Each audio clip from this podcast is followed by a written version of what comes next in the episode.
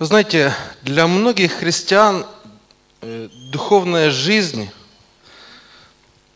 э, сводится к определенному набору правил и запретов. Жизнь таких людей немногим отличается от жизни людей этого мира. У них есть свой набор, э, у таких христиан есть свой набор правил, которые сводятся к двум понятиям. Нужно и нельзя – Нужно ходить в церковь, нужно читать Библию, нужно молиться.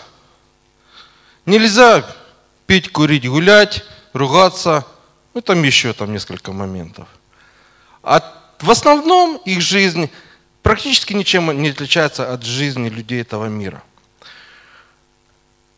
К счастью, христианство – это не набор свод, не свод правил и законов – Христианство – это совершенно отличительная жизнь, которая отличается от жизни людей этого мира. У нас все радикально должно быть не так, как у людей этого мира. Это не просто набор правил, то можно, а то нужно, или то нельзя, а то надо. Писание говорит, что мы Христом живем и движемся, существуем, и вся наша жизнь должна истекать из Него. Каждый день, каждое действие – каждое слово, каждая мысль, все должно истекать из Христа, из Него. Он начало, Он всего, начало всего сущего. И поэтому я сегодня продолжаю эту тему, которую я начал несколько проповедей назад, о духовной зрелости. Мы говорили о том, что есть три причины необходимости духовной зрелости – мы говорили о том, что первая причина, почему духовная зрелость необходима, пожалуйста, включите презентацию, она устраняет последствия первородного греха. Мы говорили о том, что человек, когда согрешил, у него появилось пять последствий греха падения. Прежде всего, у него появилась претензия на независимость. Человек захотел быть независимым от Бога. Человек захотел стать как Бог, достичь этого положения. Второе, когда человек понял, что он не такой значимый, как он хотел бы себя представлять, у него появился страх. После страха у него проявилась лживость, он пытался доказать, что не его это вина, что все так произошло. Начала проявляться эгоистичность. Человек начал выгораживать себя за счет других людей. И претензия на власть, последнее пятое, человек захотел управлять другими людьми. Вторая причина необходимости духовной зрелости, мы говорили прошлую проповедь, духовная зрелость делает жизнь христианина стабильной и радостной. И мы рассмотрели это на примере двух людей. Стабильность мы рассмотрели на примере жизни Иосифа, когда он попал в Египет, когда он был в доме Патифара, как он смог противостоять давлению жены Патифара, чтобы не вступить с нею в интимную связь. И мы рассматривали пример радости на примере жизни апостола Павла, когда он попал в тюрьму, и когда другие люди пытались за счет его служения заработать себе авторитет. Он говорит, я все равно радуюсь и буду радоваться. И сегодня мы подошли к третьей причине необходимости духовной зрелости. Сегодня мы начнем рассматривать эту причину. Мы сегодня не закончим ее рассматривать, мы только начнем ее рассматривать. Третья причина ведет к созидательному влиянию. Поэтому тема моей сегодняшней проповеди из раздела «Необходимость зрелости», часть четвертая «Достижение зрелости». Сегодня мы ответим на такой вопрос. Для чего зрелость обретается? Какая причина есть для того, чтобы нам достигать этой зрелости? Дело в том, что если человек не смог победить последствия первородного греха, о котором мы говорили, если человек не обрел стабильность своей духовной жизни в Боге, не имеет мира и радости в сердце, он может думать, что духовная жизнь даст ему возможность, или духовный рост, даст ему возможность, чтобы доказать другим людям, что он не такой плохой, как есть на самом деле – но он уже духовный, он уже чего-то достиг, он знает священное писание, он знает некоторые доктрины из Библии, поэтому он уже что-то значит. И такой человек, незрелый духовно, может думать, что духовная зрелость дается для того, чтобы ну, показаться лучше, стать выше над кем-то, показать, что он уже более духовный, чем кто-то другой менее духовный. Но это не есть настоящая цель зрелости. Настоящий духовный рост происходит только тогда, когда человек под воздействием Духа Святого и Слова Божьего трансформирует свою личность, побеждая последствия греха. Это цель обретения зрелости. В этом смысл обретения зрелости, чтобы победить последствия греха. И мы читаем местописание, которое положено в основу всех этих проповедей, послание Ефесянам 4 глава с 11 по 14 стих. И Он, то есть Иисус Христос, дал одним быть апостолами, другим пророками, третьим проповедниками радостной вести, четвертым быть пастырями и учителями, чтобы приготовить святых к делу служения для созидания тела Христа до тех пор, пока мы все не достигнем единства в вере и в познании Сына Божьего, духовной зрелости и пока не будем подобны Христу, в котором полнота совершенства. И тогда мы уже не будем малыми детьми, колеблемыми волнами и носимыми ветрами разных учений, которые делают нас жертвами хитрых обманщиков, вводящих людей в заблуждение.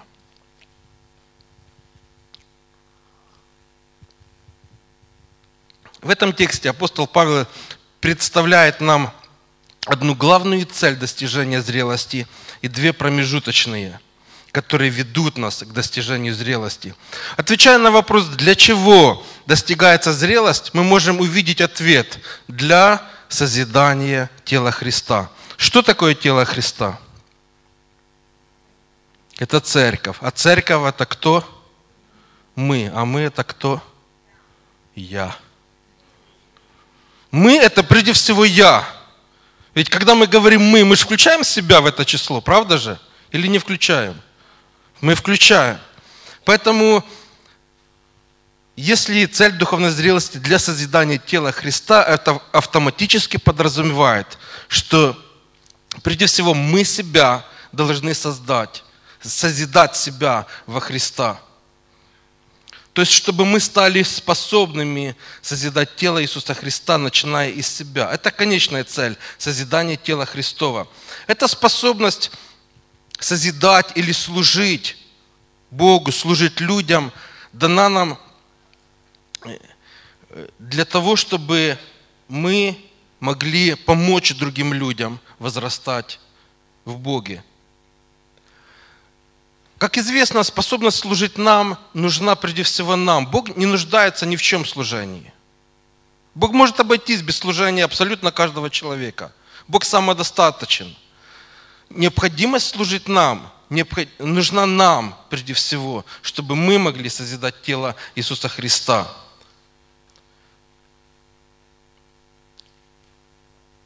В свою очередь, это конечная цель достижения э, созидания тела Иисуса Христа разложена на несколько составных частей.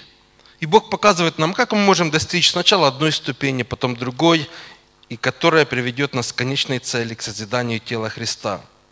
Давайте еще раз прочитаем это место. «И он дал одним быть апостолами, другим пророками, третьим проповедниками радостной вести, четвертым быть пастырями и учителями, чтобы приготовить святых к делу служения для созидания тела Христа до тех пор, пока мы все не достигнем единства в вере и в познании Сына Божьего, духовной зрелости, и пока не будем подобны Христу, в котором полнота совершенства. Вот эти слова, которые написаны после слов «для созидания тела Христа», это описан процесс зрелости. То есть, как достигается созидание тела Христа, пока мы все не достигнем единства в вере, пока мы не достигнем единства в познании Бога, пока мы не достигнем духовной зрелости, пока не будем подобны Христу. Это процесс достижения этой зрелости. И дальше смотрите, и тогда мы уже не будем малыми детьми, колеблемыми волнами и носимыми ветрами разных учений, которые делают нас жертвами хитрых обманщиков, вводящих людей в заблуждение. Итак, первая промежуточная ступень достижения духовной зрелости – это стабильность нашей жизни. Об этом я говорил в прошлую проповедь. Что духовная жизнь делает нашу жизнь стабиль... духовный рост делает нашу жизнь стабильной и радостной. То есть обретение духовной зрелости начинается с того, что христианин обретает внутреннюю убежденность, твердую укорененность в том, что и как ему надо делать в той или иной ситуации. Христианин в результате этого приобретает глубокий мир, уверенность и убежденность, из которой складывается вся картина, вся характеристика его личности – когда человек обращается к Богу, мы говорили, что он моментально оказывается во враждебной среде. Люди, которые живут вокруг нас, они имеют совершенно не библейские ценности жизни. Мир, который нас окружает, у него есть своя идеология, различные формы давления на нас. А если человек не имеет стабильности жизни, он подвержен этим идеологическим давлениям. Люди имеют вокруг нас, которые живут, они имеют совершенно не библейские ценности жизни. Кто-то увлекается зарабатыванием денег, кто-то обращен на то, чтобы жить круто, кто-то пытается получить все удовольствия от жизни, которые можно получить. У людей неверующих свои ценности жизни, которые отличаются от христианских ценностей. Поэтому нам, как верующим людям, необходимо обрести вот эту укорененность для того, чтобы можно было противостоять вот этому всему давлению, которое оказывается на нас с различных э, направлений. Против нас э, восстает духовный мир негативный. Нас атакуют греховные мысли, э, какие-то греховные желания – и стабильность как раз дается для того, чтобы устоять против этого давления, чтобы превозмочь то давление, которое окружает нас, это мирское давление. То есть быть зрелым значит иметь глубокую убежденность в истине. Стрелочка вперед. Быть зрелым значит иметь глубокую убежденность в истине. Если мы имеем убежденность в Слове Божьем по различным вопросам нашей жизни – мы можем твердо стоять и победить те искушения, которые восстают на нас. И эта убежденность настолько глубокая, что в какую бы среду ни попал человек, он точно знает, как ему надо поступать в той или иной ситуации. Независимо от того, как бы ни поступали люди вокруг него, он знает, как правильно поступать в соответствии с истиной. И эти убеждения мы должны вырабатывать заранее. Вот эти убеждения по различным вопросам жизни у нас должны сложиться в процессе нашей духовной зрелости, в процессе нашего духовного созревания. Чем больше мы познаем истину, тем больше она формирует наше мышление. А мы говорили, что мышление – это начало любого действия. Поэтому так много Священное Писание говорит о том, чтобы мы преображали свое мышление, чтобы мы изменяли свои мысли, чтобы у нас был образ мыслей, который был э, образ мыслей у Иисуса Христа, чтобы мы все и во всем отражали Бога. Когда Христос поставил служителей для исправления и снаряжения святых, Он это делает для того, чтобы заложить у нас прочную духовную основу. Служители помогают нам возрастать духовно. Заметьте, этот процесс духовной зрелости происходит в церкви. Он не предназначен Богом, чтобы он проходил вне церкви. Бог в церкви поставил служителей, которые помогают нам достигать духовной зрелости. Друзья, этот процесс не придуман апостолом Павлом. Этот процесс не придуман богословиями. Этот процесс установил сам Иисус Христос. В церкви Бог поставил служителей, чтобы они помогали нам духовной зрелости. Чтобы мы, достигая духовной зрелости, помогали другим людям достигать того, чего достигли мы в своей жизни.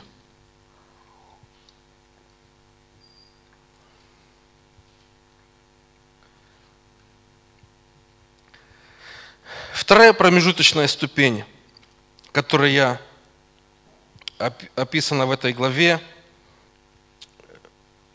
записана с 15 по 16 стих. Говоря истину, говоря в любви истину, мы будем возрастать во всем, становясь такими же, как Христос, который является главой всего, и благодаря которому все тело соединено и скреплено всевозможными узами, и все части его выполняют каждое свое назначение. При этом все тело возрастает и созидается в любви. Итак, вторая промежуточная цель – это способность говорить истину в любви. Способность говорить истину в любви – Возрастающий в вере христианин по мере своего возрастания в стабильности обретает способность любить людей настолько, чтобы помогать им преображаться в образ Иисуса Христа, независимо от того, кто они есть. Независимо от того, принимают ли люди вас или не принимают. Независимо от того, из вашего не круга общения или не из вашего круга общения. Независимо от того, нравится ли вам тип личности этого человека или не нравится – Люди, которые достигают совершенства, они приобретают способность любить всех людей, независимо от их характера, их поведения или их менталитета. Это проявление зрелости, это следующая ступень возрастания в зрелости. Когда человек обретает внутреннюю стабильность, он приходит к следующему шагу. Он имеет способность говорить истину с любовью и этим созидать души в тело Иисуса Христа то есть в церковь. Когда мы говорим о способности говорить истину в любви, это связано с тем, чтобы преодолеть обиду и раздражение, которые вызывают у нас другие люди. Многие люди нас раздражают. Кто-то не так говорит, кто-то не так ест, кто-то не так ведет себя, кто-то не так думает. И различные поводы можно найти для того, чтобы раздражаться. Кто-то нас обижает, кто-то нас унижает, кто-то с нами не считается. Если человек на первой ступени не преодолел последствия первородного греха, обиду, эгоизм, претензию на власть, он будет обижаться, он будет возмущаться, он будет ругаться, он будет ненавидеть, злиться, и он не сможет уже говорить истину с любовью. Поэтому говорить истину с любовью – это следующая промежуточная цель, которую мы должны достичь в своей жизни. Все люди вокруг нас несовершенны, все люди вокруг нас обладают в той или иной степени незрелостью. И вот духовно зрелый христианин имеет способность любить таких людей и говорить истину с любовью. Если мы будем пытаться повлиять на людей, не имея способности говорить истину в любви, то мы будем скорее разрушать, чем созидать. Дело в том, что все отношения на земле э, сводятся к влиянию. Мы все друг на друга влияем. Жена влияет на мужа, муж влияет на жену, родители влияют на детей, дети на родителей, начальник влияет на подчиненных, подчиненные влияют на начальника, друзья влияют друг на друга. Поэтому вся наша жизнь сводится к тому, что мы пытаемся на кого-то повлиять. В позитивную или негативную сторону это другой вопрос. Но мы все пытаемся влиять друг на друга. Даже подсознательно, даже независимо, даже не зная того, что мы на кого-то влияем, рассказывая что-то из своей жизни, делясь какой-то информацией, мы оказываем влияние на других людей. Человек может неправильно нас понять, или может что-то понять по-своему, и это уже на него произведет какое-то влияние. И мы даже не зная того, мы оказали влияние на человека, и человек уже подался какой-то информации, и уже на основе нее начинает что-то делать. Вся наша жизнь сводится к влиянию друг на друга. Поэтому способность говорить истину в любви дает нам возможность влиять на людей в положительную сторону, в том, чтобы люди изменялись и возрастали в образ Иисуса Христа. Спасибо за одно имя. Если мы не научимся говорить истину с любовью, то мы будем оказывать скорее разрушающее влияние, чем созидающее. Потому что без любви, влияя на человека, будет, если нет э, основы влияния любви, то мы будем влиять на людей, исходя из наших негативных качеств, исходя из нашего эгоизма, исходя из нашей претензии на власть, исходя из наших обид, недовольства и других вот этих негативных вещей, которые остаются в нашей сущности. в характере нашей личности. Поэтому способность говорить истину в любви – это важный аспект духовно зрелого христианина.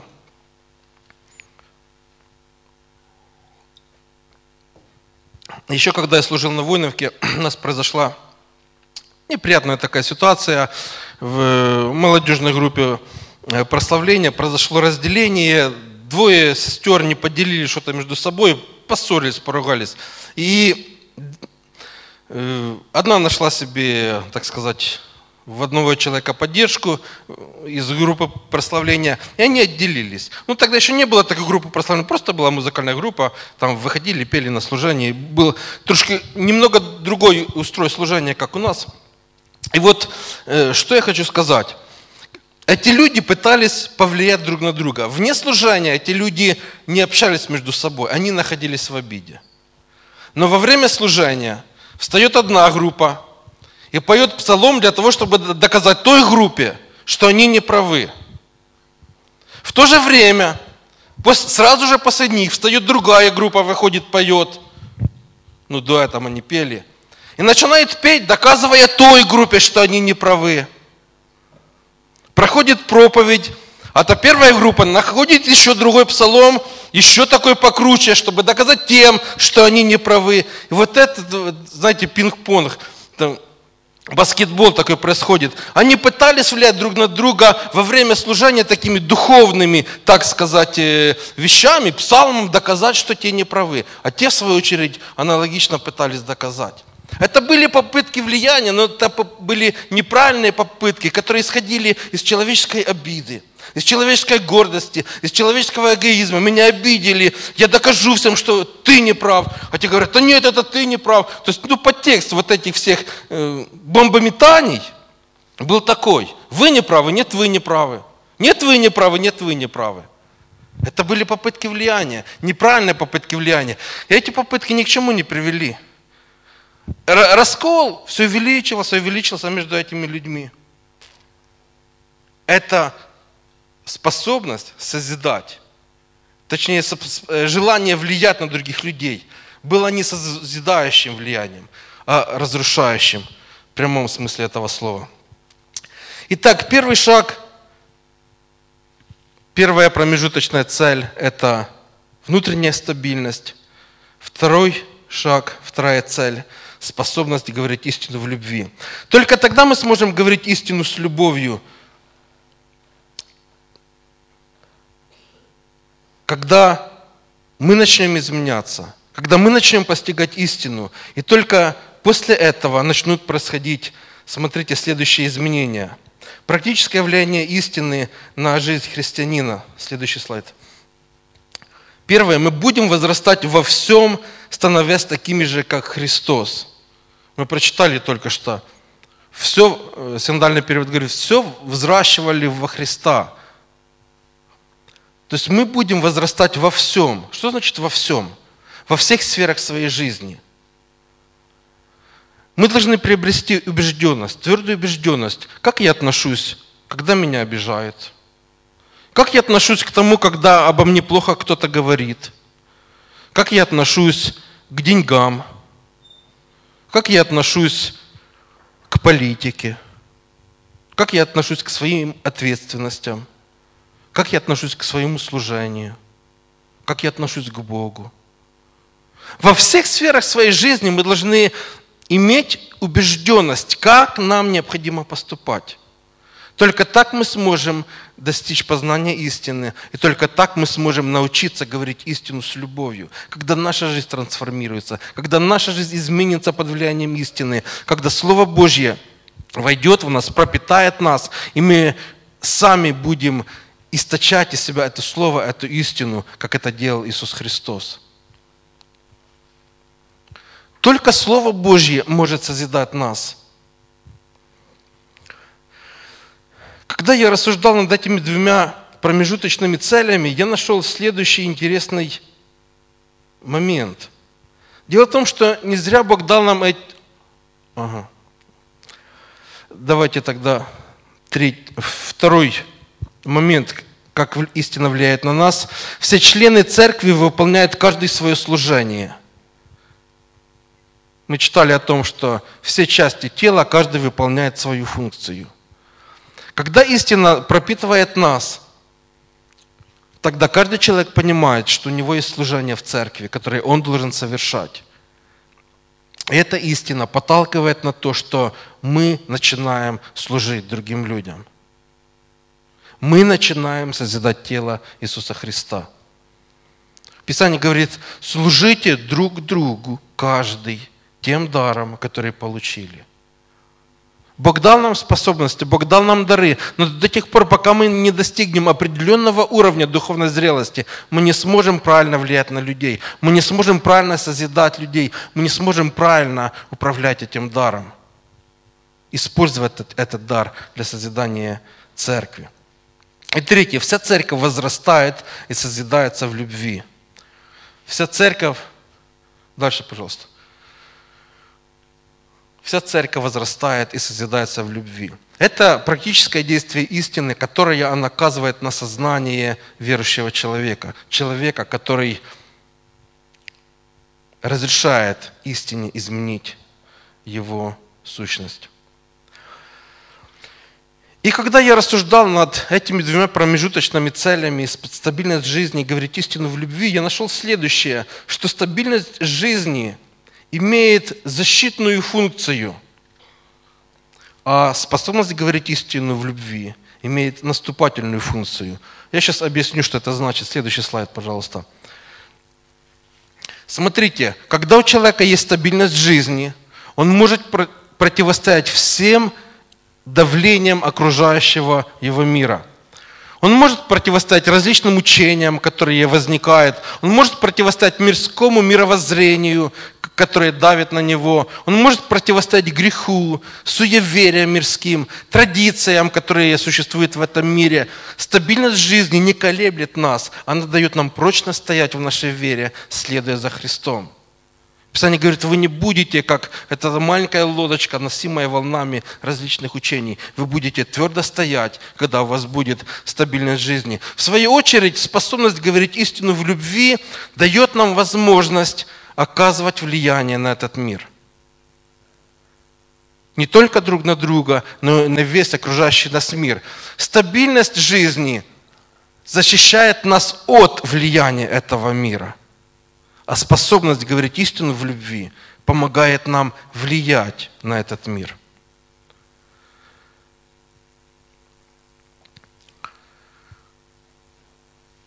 Христос сказал, что вы свет земли, вы соль земли, вы свет миру. Помните? Это влияние, которое мы должны оказывать на окружающих нас людей. И как раз способность говорить истину в любви дает нам возможность оказывать правильное, созидающее влияние на других людей. Если кто-то думает, что говорить истину в любви – это легко, то я вас хочу расстроить. Это очень и очень тяжело. Для духовно незрелого человека это очень тяжело. Надо произвести много кропотливой работы внутри себя – надо исследовать себя, надо находить в себе те недостатки, которые есть у нас, изменяться под воздействием истины Слова Божьего для того, чтобы достичь этой духовной зрелости, достичь способности говорить в любви. Если мы посмотрим на Христа, Он уч... умел говорить истину в любви –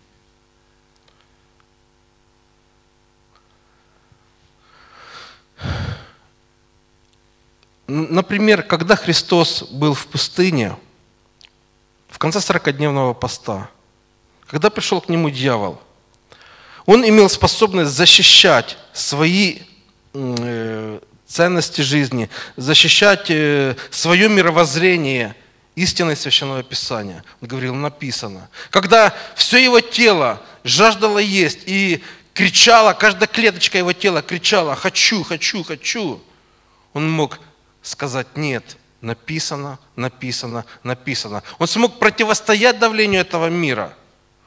Когда фарисеи приходили к Иисусу и пытались повлиять на Него своей идеологией.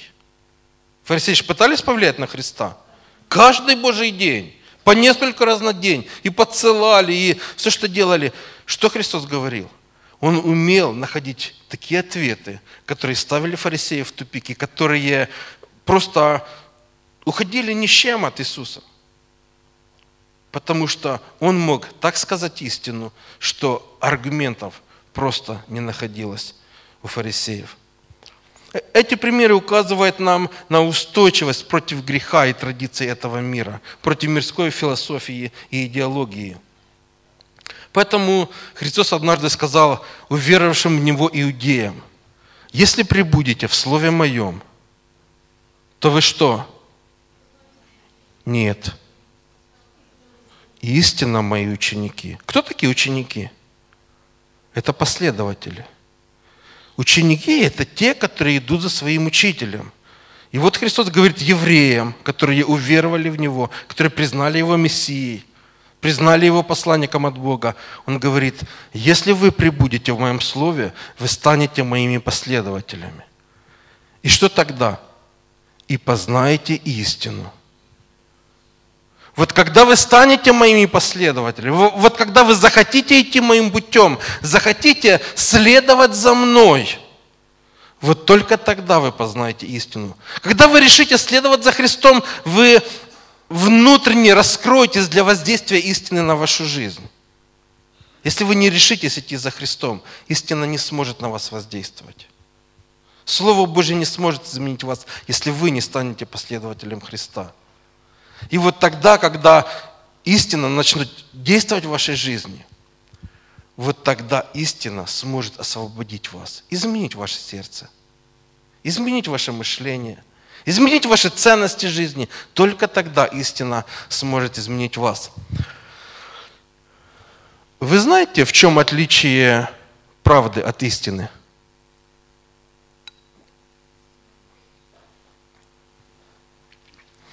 Я вам скажу, э, правда от истины отличается тем, что истина – это правда, сказанная с любовью. Правда сама по себе эгоистична, эгоцентрична. И правда сама по себе нацелена на то, чтобы унизить и оскорбить человека. Ну, представьте себе, человек говорит, вот кто-то его уже достал так, очень хорошо. Чоловік говорить, все, піду всю правду про нього розкажу, як він є. Хай знає, як він мене обідав і що він мені зробив. Ну, правду, человек пошел и сказал правду. Эта правда будет созидать?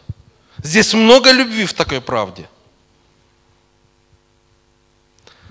Это воздействие исходит из обиды, из эгоизма, из э, подверженных э, какому-то влиянию чувств, да.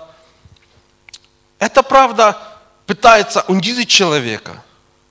И в то же время вы говорите человека, который говорит правду, показать его ущемленность, его ранимость, его, ну, вот такую слабость, из-за чего он говорит, вот ты такое, ты меня обидел, при нем вот так плохо. Израненные чувства. Вот это правда. Вот это правда, которую мы можем говорить способны. Это не истина.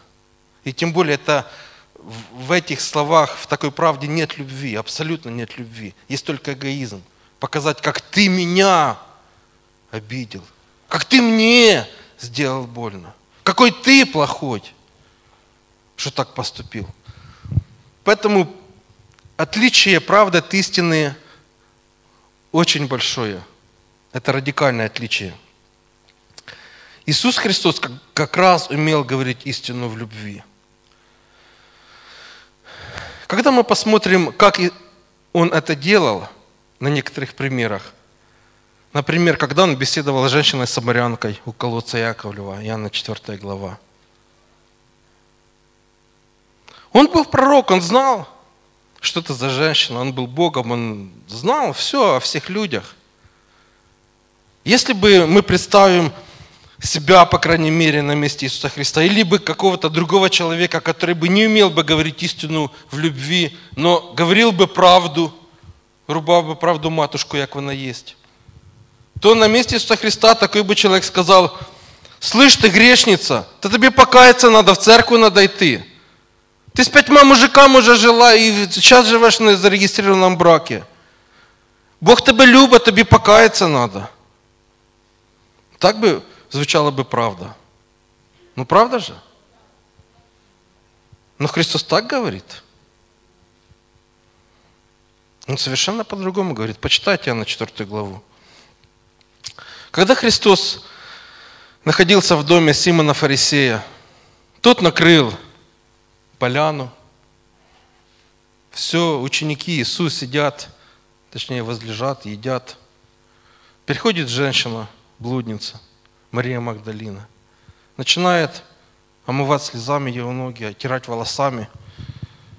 И фарисей, который знал эту женщину, он думает, если бы этот учитель был пророком, он бы знал бы, какая женщина прикасается к нему. И фарисей, наверное, на месте бы Иисуса Христа сказал бы, ей ты, проститутка, не трогай вообще мене, не прикасайся до мене. Я святий чоловік. Іди покайся, іди в храм, очистися, святися, зміни свою жизнь, а тоді приходь, поговорим с тобою. Но Христос поступил совершенно иначе. Он ее оправдал, а фарисея обличил. Когда мы посмотрим, когда Христос встретился с Закхеем, тот залез на дерево, смотрел, как Иисус проходит. Иисус знал, что это человек, который работает на оккупантов. И проходя, Иисус мог бы сказать, а ты, предатель, предав свой народ, на оккупантов работаешь, народ добираешь, деньги забираешь, карманы себе набываешь.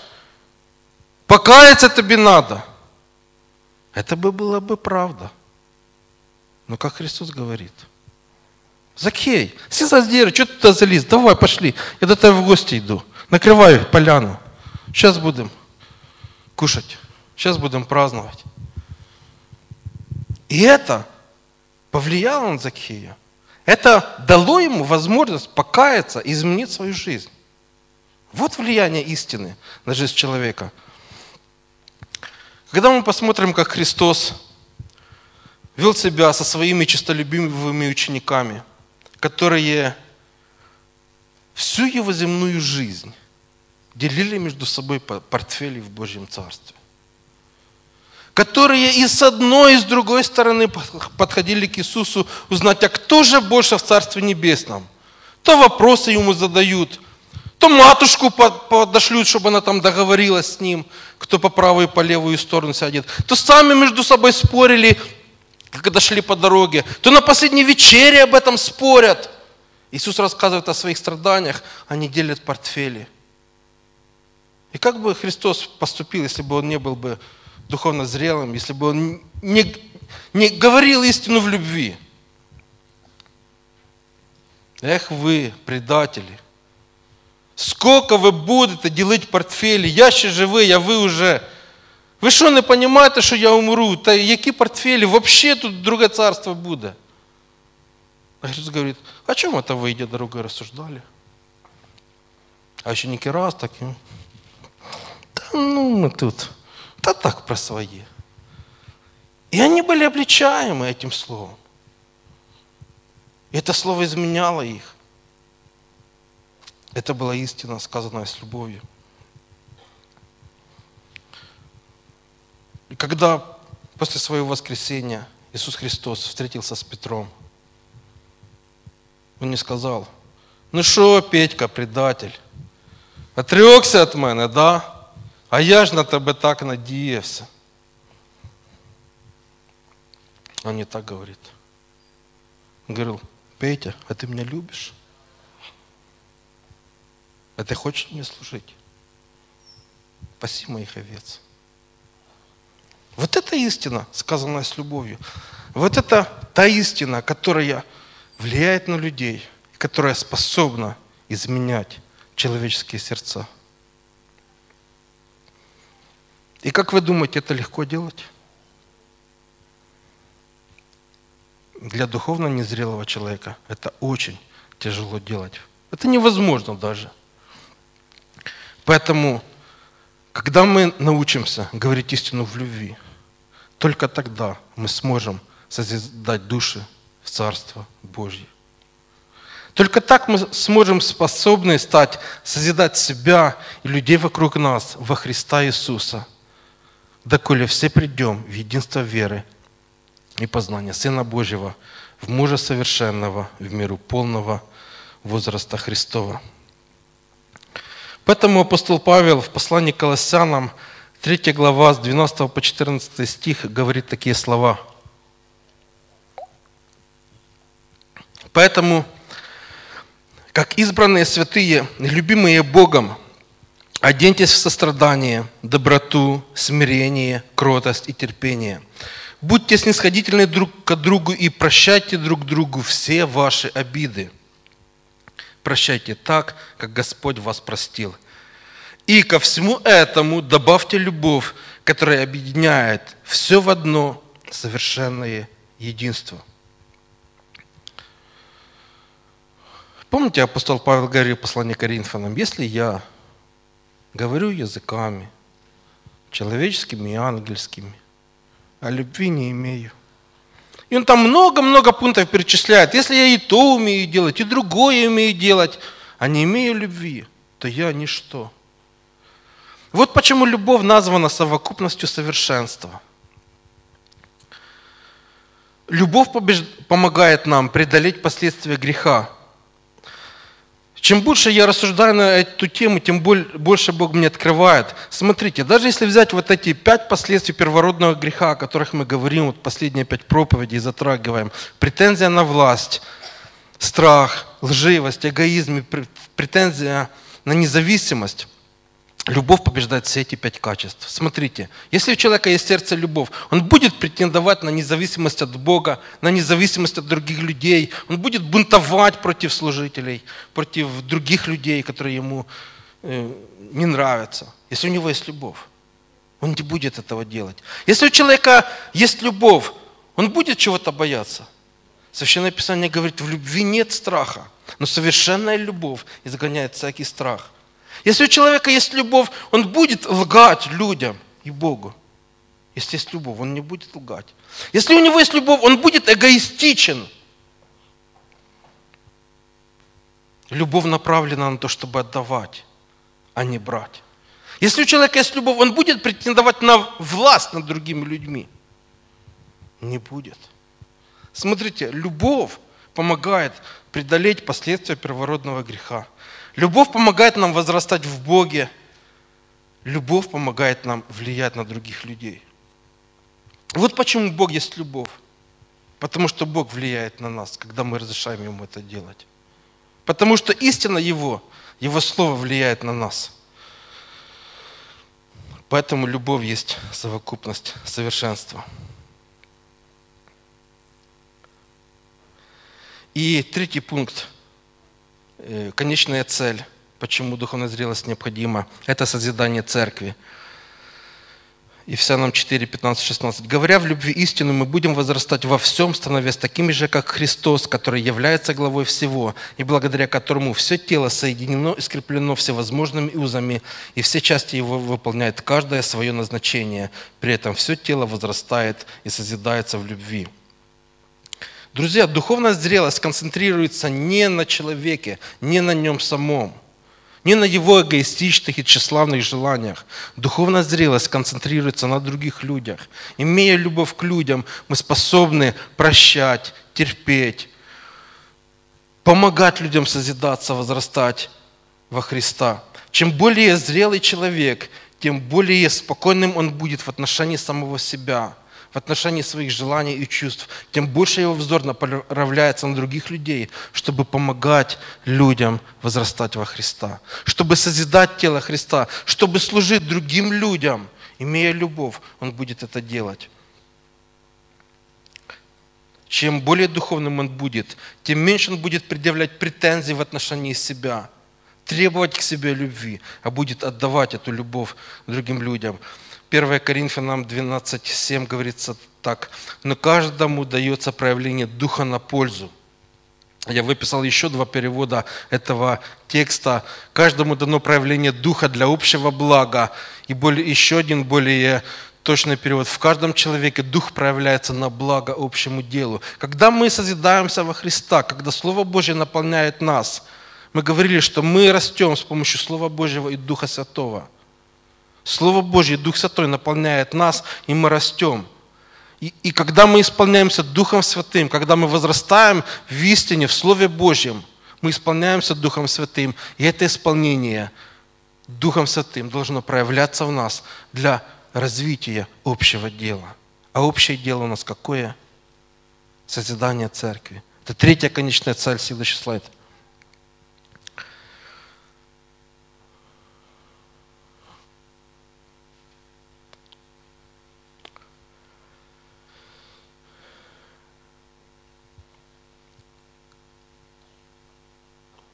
Верните, пожалуйста, назад. Есть один вопрос, на который я хочу ответить. Почему некоторые люди не занимаются духовной зрелостью? Некоторым лень. Просто лень. Это же надо работать над собой. Это надо Библию изучить. Не просто читать, изучать Библию. Это же надо анализировать все свои поступки. Это надо анализировать все свои мысли. Это надо прилагать усилия для того, чтобы изменить свое мышление, изменить свой характер. Человек говорит, там мне сейчас некогда. У меня другие заботы. Мне надо деньги зарабатывать, мне надо семью кормить, мне надо ремонт закончить, мне надо машину. Мне много чего надо, поэтому когда-нибудь потом. Не сейчас. Другие люди могут считать, что духовная зрелость им недоступна. Что духовная зрелость это для, ну, для служителей, там, для тех выскочек, которые возле пастора там крутятся. Это для них духовная зрелость. Для служителей это они должны расти.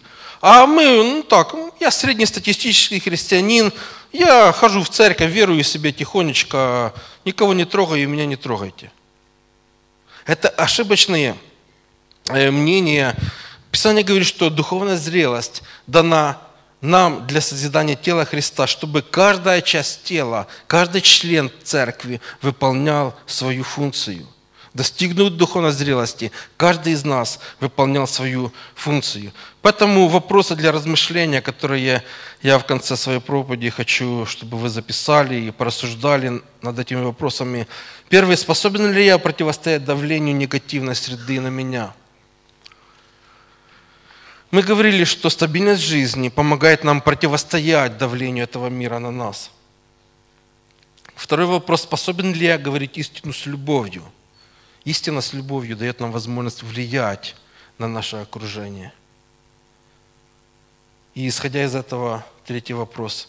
Способен ли я влиять на свое окружение, на окружающих меня людей?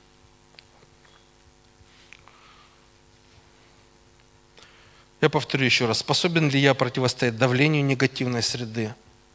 Способен ли я говорить истину с любовью? И способен ли я этой истиной влиять на окружающих меня людей. Итак, мы начали рассматривать третью причину духовной зрелости – способность к созидательному влиянию. И мы рассмотрели сегодня цели обретения зрелости. Для чего зрелость обретается? Во-первых, чтобы мы имели стабильность жизни – чтобы мы научились говорить истину в любви, чтобы это все привело к конечной цели, к созиданию церкви. В следующий раз мы поговорим о практических шагах, как достичь духовной зрелости. Что необходимо в своей жизни делать и изменить для того, чтобы эта зрелость проявилась в нашей жизни. Но этот анонс в следующий раз будет, когда Бог даст. Заканчивая свою проповедь, я хочу прочитать одно место Священного Писания, Колоссянам, 2 глава, 6-7 стих. Итак, приняв Иисуса Христа и Господа, живите в Нем. Полагайтесь исключительно на Христа, сделав Его основой вашей жизни и источником сил. Пусть ваше понимание истины, которой вас учили, становится все глубже. И никогда не переставайте благодарить Бога. Друзья, пока мы не станем во всем полагаться на Христа – мы не сможем расти духовно. Если истина не будет окореняться в нас, мы не сможем изменить свое мышление. Если мы не будем прославлять и благодарить Бога, мы никогда не познаем главную истину, которая есть Бог все во всем. Друзья, э, если мы не научимся благодарить Бога за все, мы никогда не познаем главную истину. Бог все во всем. Апостол Павел в послании к римлянам в первой главе говорит, и как люди, познавшие Бога, не прославили Его как Бога и не возблагодарили. Когда не будете, даст Бог, я буду говорить на эту тему. То Писание говорит, они осуетились в своих умствованиях. Они предались земным суетным вещам, и омрачилось их сердце. Друзья, это путь отступления от Бога, если мы не способны благодарить Бога за все. В этом есть опасность начать Бога, на Бога обижаться, начать на Бога злиться, считать, что Бог вообще не присутствует в моей жизни, Ему все равно до меня. Это путь к отступничеству. Поэтому все Писание часто апостол Павел особенно напоминает, благодарите Бога, прославляйте Бога, за все благодарите. Такая, такова у вас воля Божья во Христе Иисусе. Потому что мы им живем и движемся, и существуем. Я хочу вместе с вами молиться. Давайте встанем для молитвы. Давайте исследуем свое сердце. Насколько мы соответствуем Божьей истине, насколько соответствует истине наша жизнь, наше мышление – насколько мы достигаем духовной зрелости и готовы ли мы ее достигать, насколько духовная зрелость мне необходима, и насколько я ее уже достиг. Дорогой Господь, во имя Иисуса Христа мы приходим к Тебе.